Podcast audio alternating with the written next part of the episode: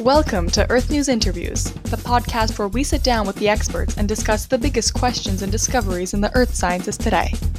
Earth News Interviews is brought to you by the Department of Earth Sciences at U of T. Hey everyone, and welcome to Earth News Interviews. Today I'm joined by my co host, Dean. Hello, everyone.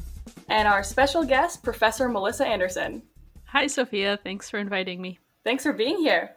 Did you guys uh did you guys hear that thunderstorm last night? It was it was really really intense. No, I'm turning into an old lady, so I go to bed pretty early these days. I saw the lightning. I didn't I didn't really hear the thunder, and uh, my dog didn't really seem to notice it. So I don't know. That's surprising. I heard that dogs are really like are really attentive when it comes to thunderstorms. Like they can tell like before it even happens. A lot of animals can if there's like a dog barking even really quietly down the street, he hears it and lets me know. If there's like thunder, he doesn't really care. That's probably a good thing. It feels pretty oppressively humid over the last few days. It reminds me of being back in the South Pacific. It doesn't feel like I'm in Canada at all. It's crazy. I kind of like it. Like it just, you know, I was missing summer for so long. It's just been cold for for so much of this of the first part of this year that it was just nice. Even even though it's it is really kind of like an oppressive humidity, it's still really nice. I think. Yeah, we skipped over spring though. We went from winter to summer within a week, I think. yeah, yeah. Yeah, such as Canada. Yeah. you can never predict it. I think there's like a tornado warning also uh, near, I think this was like near Lake Huron or something. Crazy. I don't know if it actually happened, but never seen a tornado. Ah, I'm from the prairies. I saw quite a few. Aren't you from Saskatchewan too? Yeah, I I am, but I've never I've never seen one. Never seen one. Crazy. Yeah. She's smart. She runs the opposite direction. Yeah. but yeah, so Melissa, we wanted to ask you what actually got you interested in earth science? Like was there a moment uh, in a class or field course where you're like, "Yep, yeah, this is this is what it is. This is for me." Uh, essentially, two weeks into my first intro class. So I started off in engineering, thinking I wanted to do aerospace engineering or mechanical engineering. And I didn't mind the classes. I liked all of the math and physics, but I also couldn't see myself being really excited to wake up and go to the office every day. So I started taking a couple of other courses and I was just looking through the course calendar and the the description was something about earthquakes and volcanoes. I'm like, oh yeah, that sounds cool. And um, this was at a very small university called Brandon University in Manitoba. And I joined this Intro to Earth Science course, and the the professor Simon Pattison um, was just an absolutely phenomenal lecturer and I think most of us walked out of the class all switching our majors into geology because it was just you could you could feel his passion for the subject and I just I wanted that too. So it was I was pretty lucky. Pretty early on in taking a geology course, I discovered that this is what I wanted to do for the rest of my life. Did you have like an interest in volcanoes or earthquakes like on the side? Oh yeah, I, I didn't even realize that I loved geology before I knew what to call it. So I was like a, a bit of a nerd in school and I did like science fair stuff in like grade seven and eight on earthquakes and building earthquake resistant structures and stuff like that. um, so I, I was generally really interested. And some of my other more like random interests, like I really love maps and I didn't really realize that that had a place in my life or even just funny things like coloring. I really like coloring and it's surprising how much coloring you do in geology. Did you watch many uh, disaster movies at all? Yeah uh, dante's peak was a big one for me a classic volcano movie and um, god i was 10 when that came out and i remember having an argument with my younger sister about which one of us would become the volcanologist and then i kind of forgot about it and then uh, it turns out i came the closest at least. Well that's it. Do you bring some of the same methodology that you learned in your introductory course to geology into the courses you teach right now? Well i I go towards teaching from a perspective of wanting students to learn because they're interested rather than learning to get a grade. So I think that with that perspective, intro courses are really interesting because there's just so much cool stuff, new stuff to learn and mm-hmm. interesting discussions to have. So it's basically informed my entire philosophy. Let's just get a good discussion going and let's talk about some interesting processes. And my main goal is to just get students to see the world a little bit differently. So I think that's that's about as far as I go. does does that does that kind of play into like how you decide what you want to research? Like what what's driving your interest at the moment? Or is it do you like see a need and decide hey i really think it would be really cool if we focused more of my research on that? So ultimately, it comes down to being opportunistic, and um, I have a love of exploration and a love of adventure and that fundamentally drives a lot of what I do. So when it came to deciding what kind of discipline within geology, I mean geology is huge. It's like medicine. You can study all different kinds of medicine. Well, you can study all different kinds of geology and I just loved all of it. I'm like, "Oh, don't make me choose." so in the end I ended up going towards economic geology, which is basically understanding the processes that concentrate metals in Earth's crust because it's applied geology. You can take things that you learn in igneous petrology and volcanology and structures and apply it towards different problems. Um, and what um, pushed me towards my specific research area, looking at ore deposits on the seafloor, is because it's a vast area that's just been totally unexplored. So it's a chance to see new things and find things that no one has ever seen before and to really make advances in our fundamental understanding of different processes. Um, so when I was picking a PhD in the first place, um, I was offered the chance to go on a research cruise in the Western Pacific. And I thought, well, that sounds like a pretty cool life experience. And I just went with it. So um, just loving the science and loving the opportunity opportunities and sense of adventure that come with it, I think is what really led me to where I am now. I've definitely noticed a uh, sense of uh, adventure uh, taking the the earth courses and the field courses that I that I have taken. But I took ore deposits class just this last year with Dan Gregory, and I learned a lot of things about economic geology because I used to have this this line in my head, this demarcation line about minerals existing here but not over there and I realized that this line really isn't real. The these resources exist everywhere on Earth, and the continuously moving line that does exist is where do they exist at high enough concentrations to be profitably extracted? And I guess another line that's that we're becoming more conscious of is where do they exist in high enough concentrations that they can be extracted in an environmentally conscious way. So this discipline of economic geology is especially interdisciplinary, even compared to other already interdisciplinary earth science fields, because you have to be in touch with commodities markets and fiscal cycles and social sciences, political sciences, and of course the environmental sciences like ecology. There's just so much to do with it. Yeah, and particularly, I guess we'll talk a bit more about this later, but the the specific sites that I study, which are active hot springs on the seafloor are really at an intersection of biology and oceanography and geology too. So I really like that interdisciplinary nature within um, just my small field of research.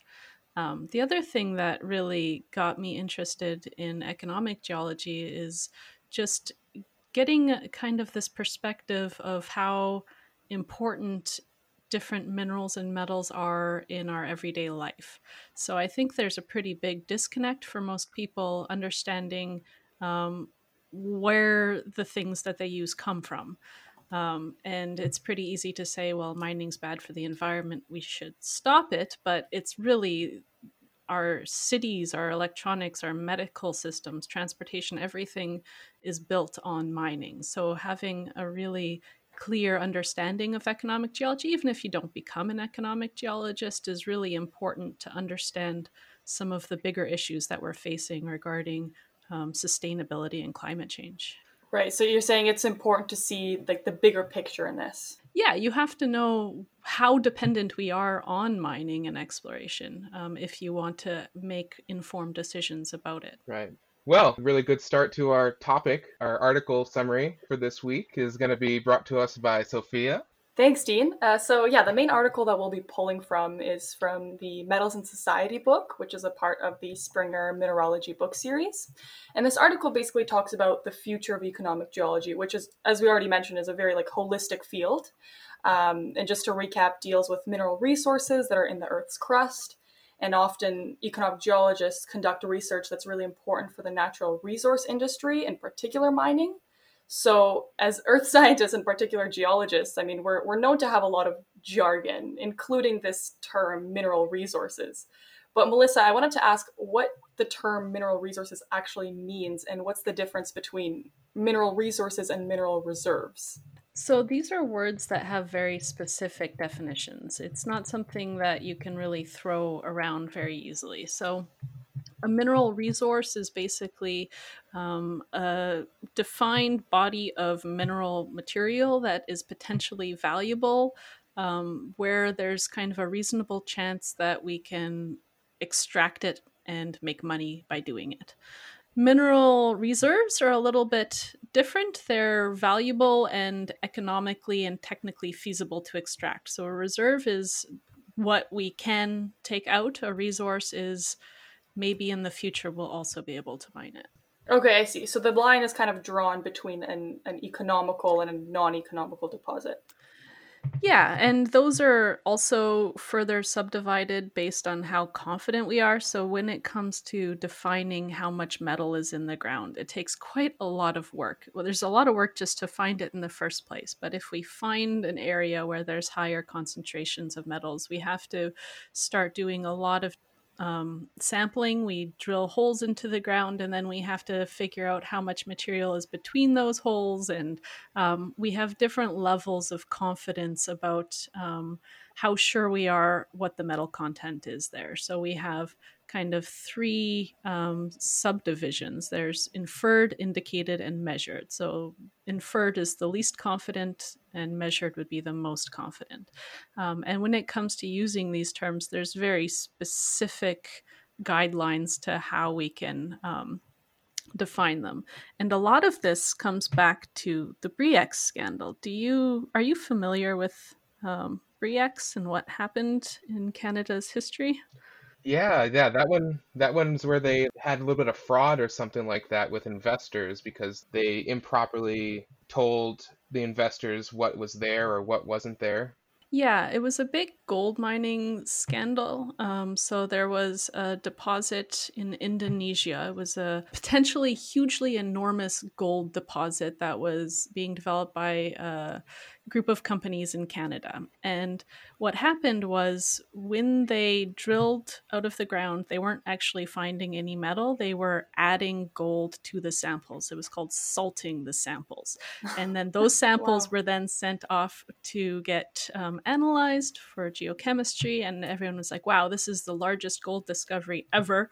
And they raised a huge amount of money on the Toronto Stock Exchange. Um, but then more investigations came and um, it was found that the entire thing was a huge fraud, and all of these investors were entirely defrauded um, out of all of their money. And people realized, well, this is maybe a little bit too easy for people to defraud. So we're going to come up with a professional registration system and some really specific guidelines on reporting. And that's where, when we are doing exploration and we're trying to let investors know this is the size of our deposit, we actually have very stringent guidelines of how this is reported now so that this scandal can't happen again. So, one event really changed how we um, do reporting, how we have press releases, and actually how we become professionally registered as geologists. And we take oaths about um, ethics now um, so that this doesn't happen again. If I recall, there was quite a dramatic ending with the, the geologist that was responsible for that. He, quote unquote, fell from a helicopter hundreds of feet in the air yeah, uh, there's a movie on it called Gold, starring Matthew McConaughey, and um, the movie is crazy. But just know that that was real, really crazy in the wow. first place. So, I mean, I think this all kind of goes to show how reporting and I guess the way that mining and exploration has been done has been changing over the years. But I mean, if we go back to the first mining uh, was done for hematite to make the red pigment ochre, which was about 40,000 years ago. But I mean, today with technological advancements, the methods now are so sophisticated that we can extract precious metals like gold from more than three kilometers below the surface. And, and I think Melissa, what's what's the deepest man-made borehole that we that we've ever created? Yeah, that was more just to see if we could. Um, it's the Kola Deep borehole, which is um, 12 kilometers, 12 point something kilometers deep, which doesn't even get halfway through uh, continental crust. So when we're talking about exploration, we're really talking about the very surface of Earth, like the very top of Earth's crust. And previously, the way we would find deposits is by just walking around and looking at the rocks and saying, hey, there's some metal here, or there's some cool colors in the rock that indicate there's some metal beneath it. And that, that was the primary way that we did what we call prospecting. Um, now the things that are at surface and kind of outcropping, as we say, um, have been found. So we have to look deeper and deeper, and it's more and more challenging technically, and it's also more and more expensive. Um, so it is becoming a lot harder to do exploration in the first place. Yeah, so uh, that's interesting you said. So we just did that just for fun, just to see how deep we can go. Yeah, I mean, ultimately, we want to understand what's below our crust. We the only samples we have of mantle material is things that come up in kimberlites, for instance, or in really strange um, low-angle detachment faults. We call them just just really strange environments where we actually get samples of mantle material, and usually it's all completely altered. So it would be fantastic to get a drill hole through the crust to actually sample the mantle, but as you get deeper, things get hotter, and so it's very challenging to do. So yeah, like as as we talked about, the the last hundred years or so have seen a really big boom in both small and large mining operations. But in the last several decades, finding economical deposits is getting much harder. But I mean, there's a there's a light at the end of the tunnel for all of this with our technological advancements, the deposits, once termed uneconomical, might have their status reviewed. And this is just because with a certain economical grade that we have right now, say for example, like five grams or of gold per ton, now because we can extract this gold from ore more efficiently, we may be able to term deposits that are, say for example, four grams per ton as economical. Yeah, technology is one side of it, but also market conditions are another side of it. So, what you can extract and make a profit will change on the value. So, if, for instance, copper is very cheap, then you can only mine areas that are really high grade. Um, if copper becomes more expensive, then all of a sudden you can make more money mining the lower grade or lower concentration areas. But keep in mind, like when you're mining lower concentration areas, that means that you have to process a lot more rock to get the metal out of it, um, which takes a lot more energy, a huge amount of energy and also it's generally a much larger area. So the lower grades that you mine, the larger the environmental impacts. So there's always a lot of trade-off with all of this. Mm-hmm. Yeah, absolutely. And and this is kind of the part where it gets even more interesting. Even areas on Earth that were once completely like off limits for mining companies, like the seafloor and, and space, are now coming into the mainstream and not just you know a subject for a sci-fi novel or something. And I mean, we're also seeing this great energy revolution that's partially in response to fossil fuel emission concerns and global warming, but also because there's potential that solar and wind power will at one point be cheaper than using fossil fuels to power our homes. And uh, to support this growing industry of, you know, lithium batteries, photovoltaic cells, semiconductors for robots, there's increasing demand for elements like lithium, chromite, and rare earth elements. So I was wondering, Melissa, if you could tell us what are rare earth elements exactly? Where do we find them and, and how are they actually used in industry?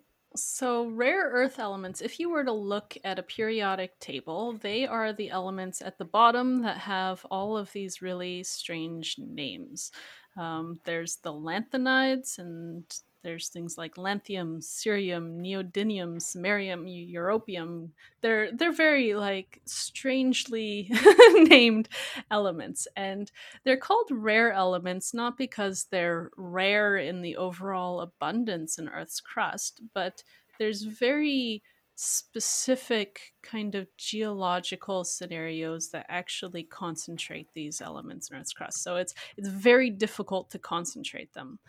So there's a lot of bizarre geological conditions that are forming these, but they're really becoming more and more important in our high tech applications. So, for instance, we talk a lot about um, smartphones, for instance. Um, there's a lot of rare earth compounds that are used in small quantities to produce the colors in the screens. Um, for other things like electric cars, there's a lot of rare earth elements that are used in the magnets in the motors.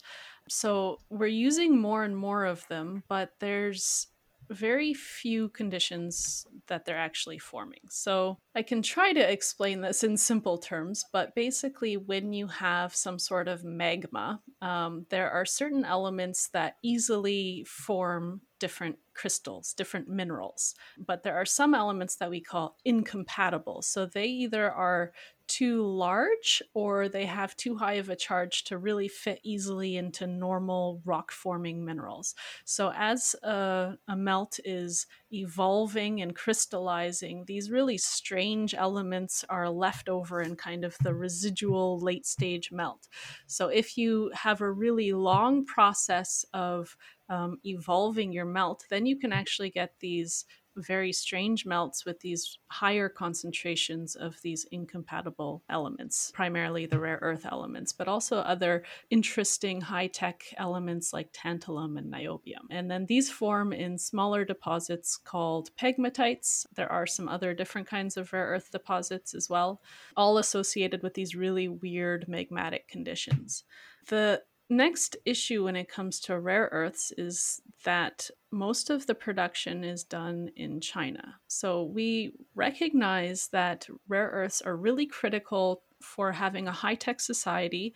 It's also really critical for our economy to secure our own source of these metals. But when supply is controlled for any kind of um, commodity by just one country, then you have a lot of other challenges in getting your own supply. So we do have a couple of rare earth deposits in Canada that aren't being mined that could be mined. Um, but when one country can control, you know, well, we're just going to limit how much exporting there is or we're going to drop the price of it, then it's really hard for us to get our own supply online. Um, so it leads to a lot of these kind of international conflicts and relationships. The other thing is that every deposit of rare earths is totally unique. So you get different rare earths in different deposits, and some are um, more interesting and more valuable than others. And just to get all of these different elements out of the minerals, it's a process called metallurgy. And you basically have to develop an approach for every single different deposit. So it's not as simple as we're going to take gold out of the ground there's a lot of other economic and technical considerations. And yet, they're absolutely critical for going forward for high tech applications. So, I think it's fair to say that economic geology has an important role in the next several decades. Yeah, I mean in in everything basically. So our our dependence on metal is not going to decrease. Even looking at recycling for instance, most of the periodic table, most of the metals we can't recycle at all. Um, a lot of the rare earths, there's less than 1% recycling of that. Even things where there's a ton of recycling, look at the steel industry. So, steel is the most widely used thing for infrastructure. The skeletons of buildings, cars, everything uses steel. Steel is an alloy of um, iron and carbon. And so, steel, we have recycling rates of something like 86%. Um, it's the most recycled metal, but considering how much of it we actually use, in a daily basis that even that recycling rate still means that we have to open a lot of mines so when it comes to steel that also means we're opening a lot of coal mines so it's a carbon alloy and we need really high grade metallurgical coal in order to produce steel. So for every ton of steel produced we're emitting an average of like 1.8 tons of co2 so like if we if we want to build wind turbines for instance those are made out of steel we need mm-hmm. to have coal mines to build wind turbines so absolutely everything that we come into contact with and particularly things that we need to develop like electric vehicles or wind turbines or photovoltaic cells to go to a low carbon economy all requires mining. So, one of the things that really interests me about economic geology is just this contradictions and some of the debates involved with how do we mine and explore better? How do we do it in a more environmentally friendly way? in the first place because it's not going to stop. yeah, touching back on the recycling issue, there are a lot of places in the world that just don't recycle. When I visit my dad's place, he just has one garbage bin. It's just garbage. And so he used to live back maybe a mile down the street from this giant dump. And I can't help but think about how many batteries and metals, rare earth elements are actually in that deposit. And I know that we are increasingly recycling, but I wonder how long it'll be before we start going into our dump sites before that is like economically viable to go into those. Yeah, um I mean, recycling, even when we think we're doing it well, so if we take all of our electronics to a recycler and drop it off, a lot of the time it doesn't actually get recycled. A lot of the time it's just going to get shipped off to Asia and put in a landfill. So even when we think we're doing a good job, we're not. And even if we could recycle better, it still takes a lot of energy and a lot of money to do it. So, I, I, mean, our primary goal is a circular economy where we don't have to mine anything, but we're a really um, far way away from that. And it's it's seeing some contradictions like we don't want to open mines people care about the environment and yet buy a new smartphone every year i mean there, there's just such a big disconnect between our actions and a true understanding of the implications of our choices so I kind of wanted to go back and ask. I mean, since we have this increasing demand for for metals, and, and we need to keep feeding that if we want to go to a zero carbon economy or low carbon economy. What I'm seeing is that the number of deposits being found is staying relatively constant, even if demand is rising. So, is this an indicator that those deposits are really running out, or are we just looking in the wrong places? It's an indicator of many things. Um, it's primarily an indicator of global economy.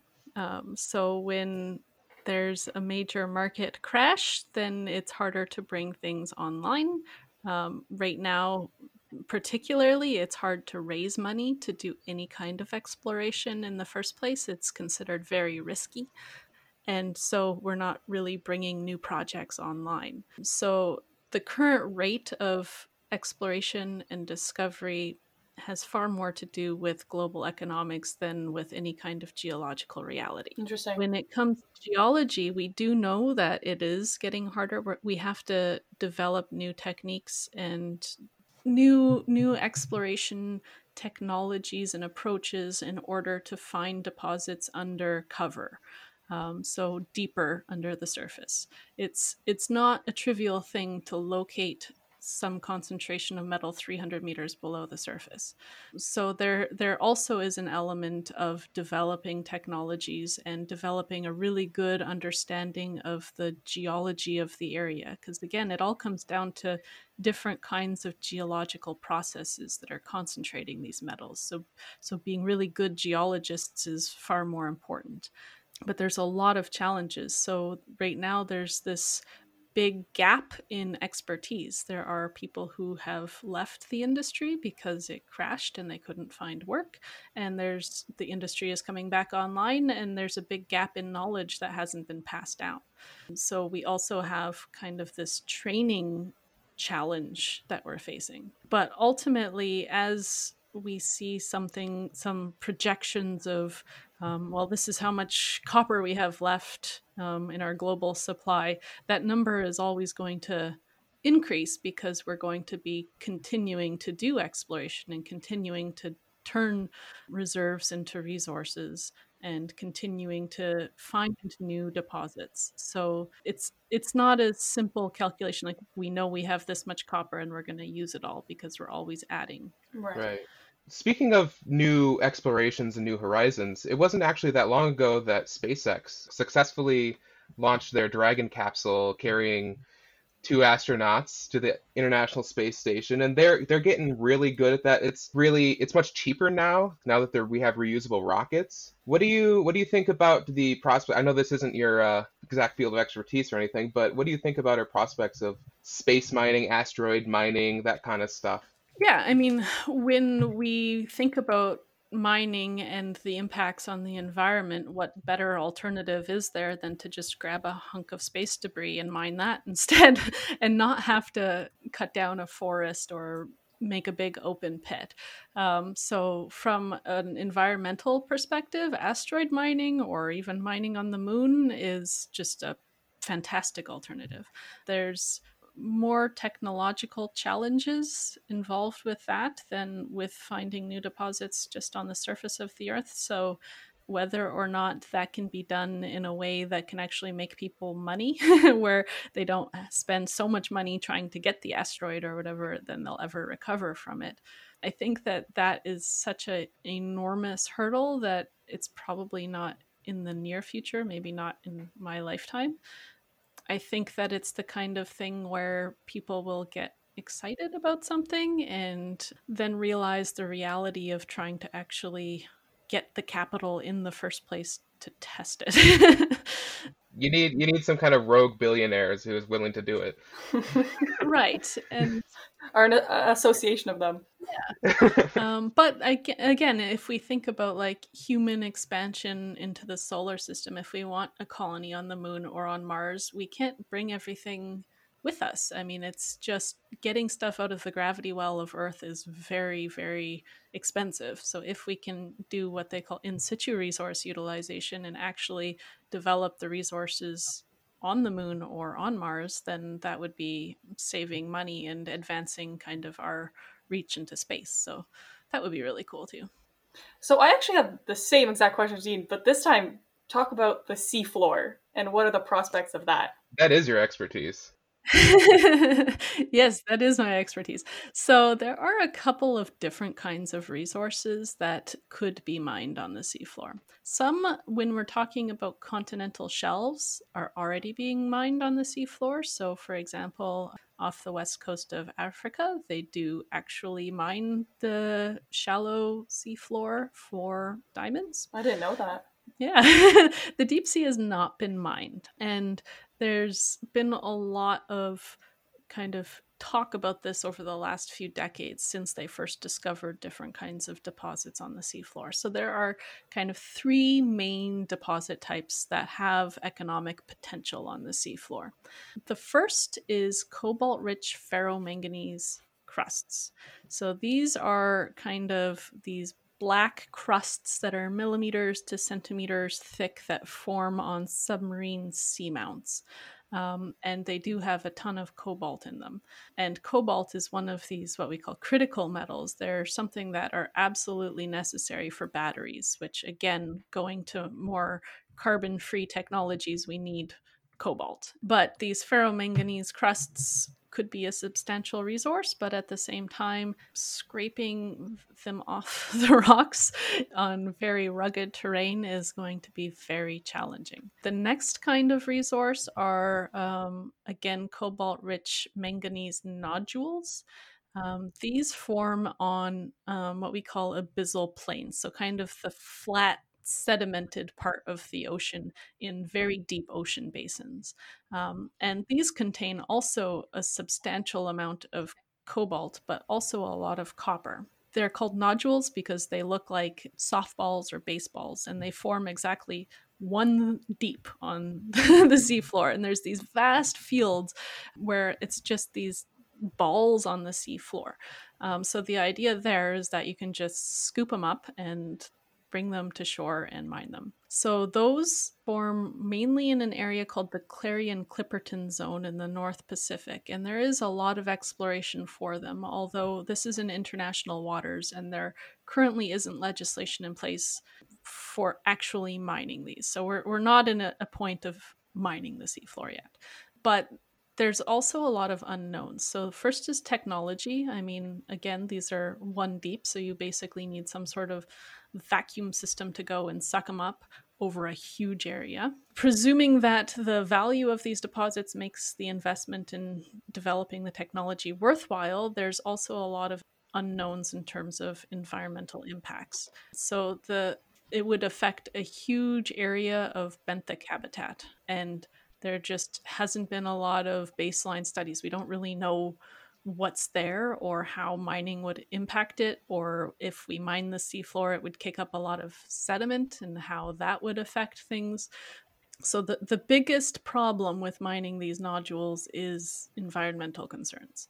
And this is an area where I think there will be mining in the near future, but we do have the opportunity to do it right. I mean, mining has a really bad reputation for a reason when it comes to the environment. It has not been led by science. Mm-hmm. Um, so, this is an opportunity to actually involve scientists and answer these questions and engage in debates about whether or not it's worth it.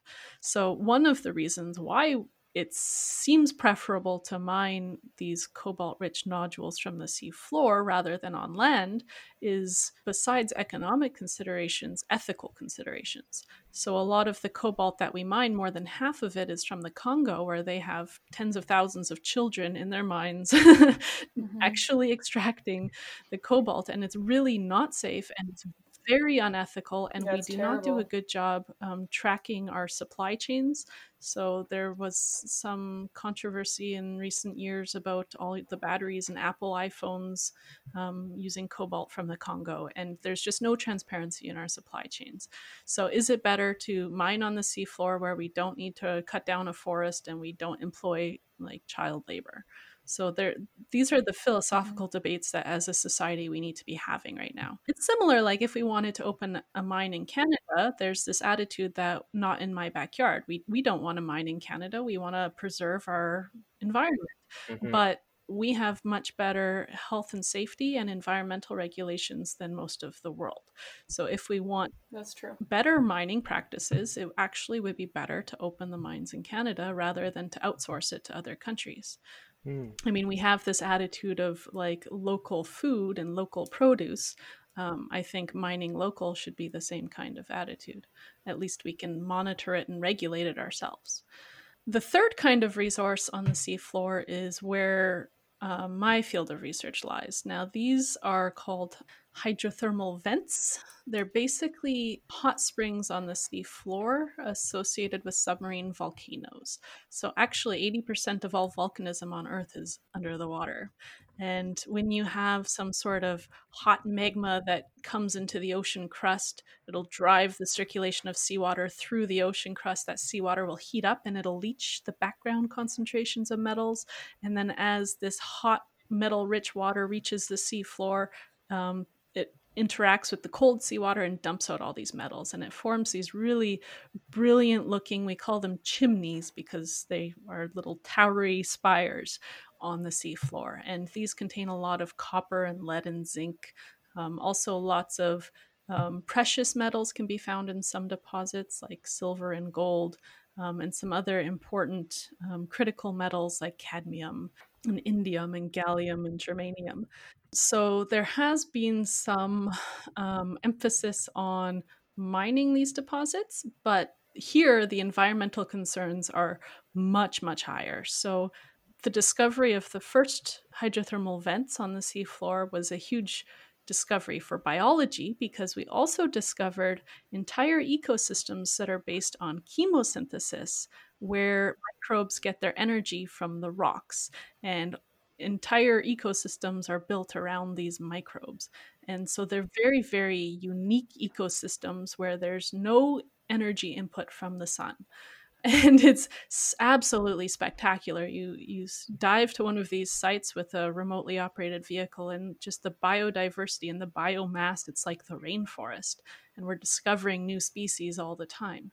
Um, so yes, we have a huge amount of metal on the seafloor that we could go and scoop up potentially, but the environmental risk is just um, not worth it. Um, so yeah, exactly. Um, right now, there's a lot of fear that these sites will be mined, but the amount of environmental risk to me suggests that they'll probably never be mined.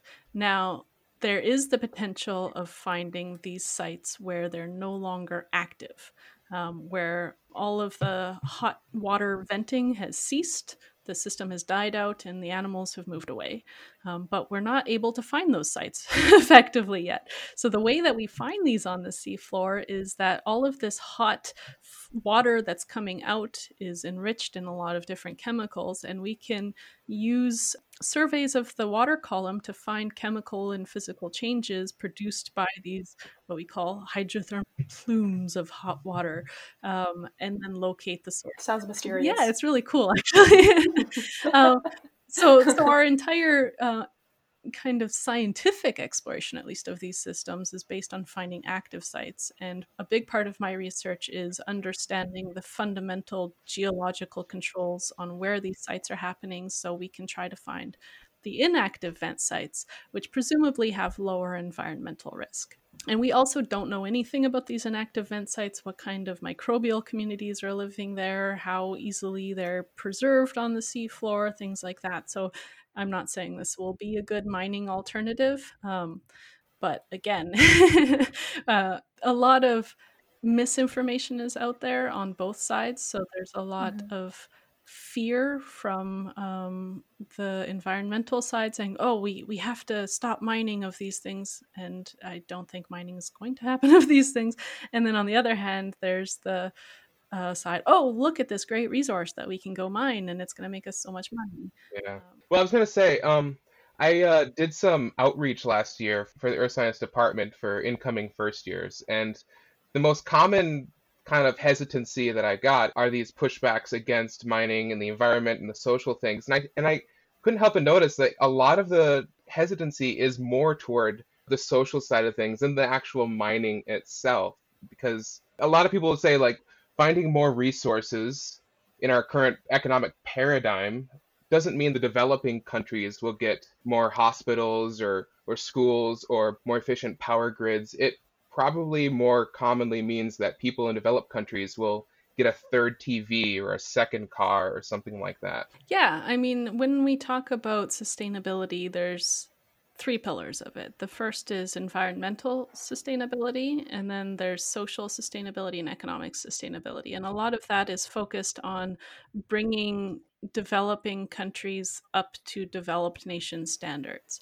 Um, so, part of that, when we talk about developing resources on the seafloor in international waters, this is all governed by the UN Seabed Authority. And part of the wording for exploration and future extraction is about how this will be kind of shared benefit for all of mankind and how the profits will be distributed primarily to developing nations that do not have their own kind of coastal exclusive economic zones, landlocked nations.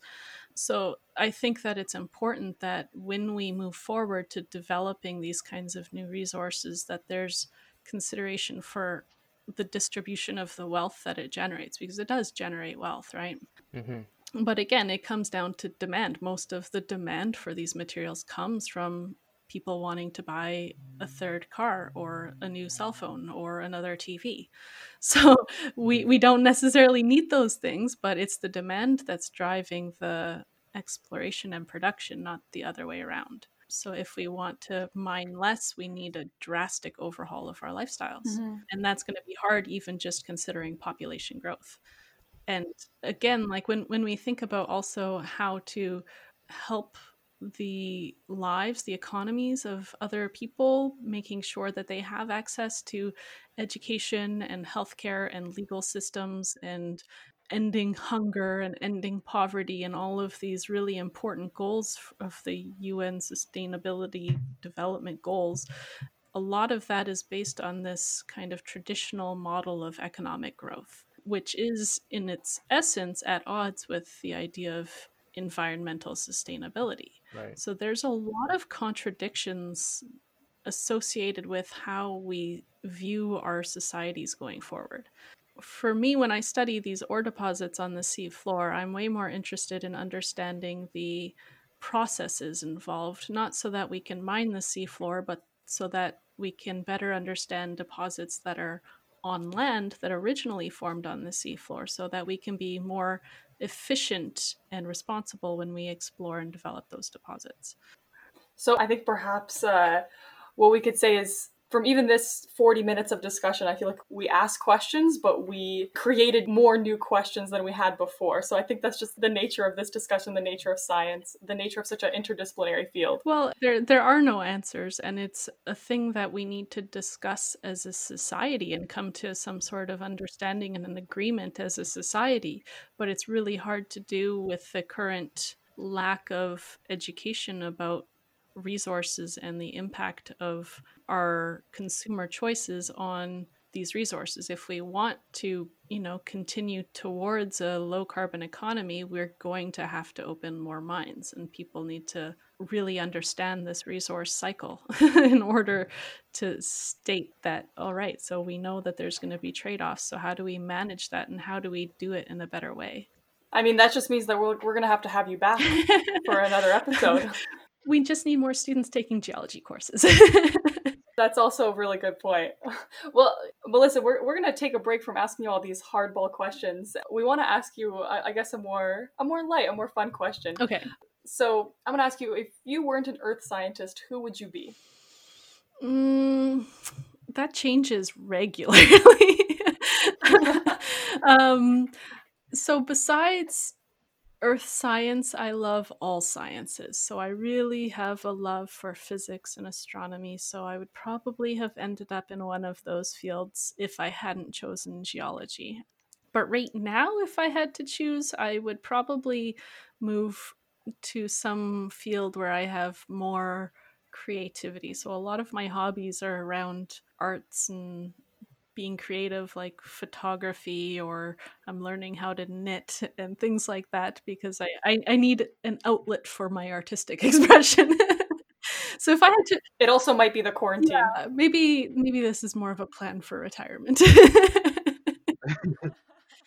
If you could solve one scientific mystery that interests you, whether it's earth sciences or or knitting, uh, what would it be?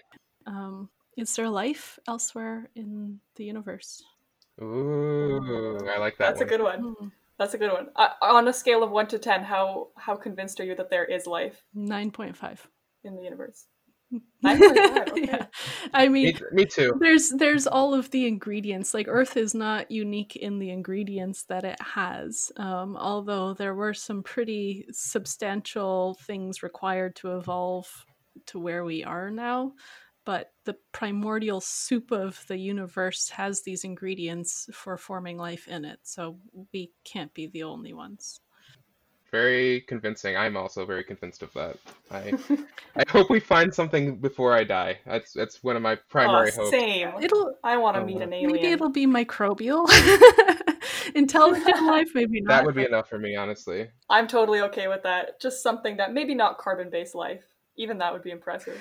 I think it would be hard to identify is this life in situ? Is this some bacteria we brought with us? How convinced are we are that this is actually a fossil of a microbe, for instance? I think it's a huge challenge. Yeah. Well, let's uh, wrap it up. Uh, Sophia, do you want to give us today's quote? Absolutely, Dean. So, our quote today comes from Edward O. Wilson, who's an American biologist and also, as Dean told me earlier, an ant connoisseur. Is that right? Yeah, he was. He's pretty much the world authority on ants. He's made his career on that. Naturalist, social commentator. Very cool. Well, that's why we have this quote by him. The great challenge of the 21st century is to raise people everywhere to a decent standard of living while preserving as much of the rest of life as possible. Very true. That's food for thought. Ah, nice. Can I give you a quote as well? Absolutely. Yeah. The common quote is if it can't be grown, it must be mined. And even when we grow something, we need mining to sustain it. True. Double quote, double good. quote. Double quote. I like that. All right. Well, thank you again, Melissa. That was great. Yeah, we learned a lot. Thanks so much. Thank you for having me. Thank you guys. We want to say thank you to our listeners. We hope to see you tune in next week for a brand new episode of Earth News Interviews. Until then, leave no stone unturned. Earth News Interviews is brought to you by the Department of Earth Sciences at U of T. The views expressed in this episode do not necessarily reflect the official policies of the university.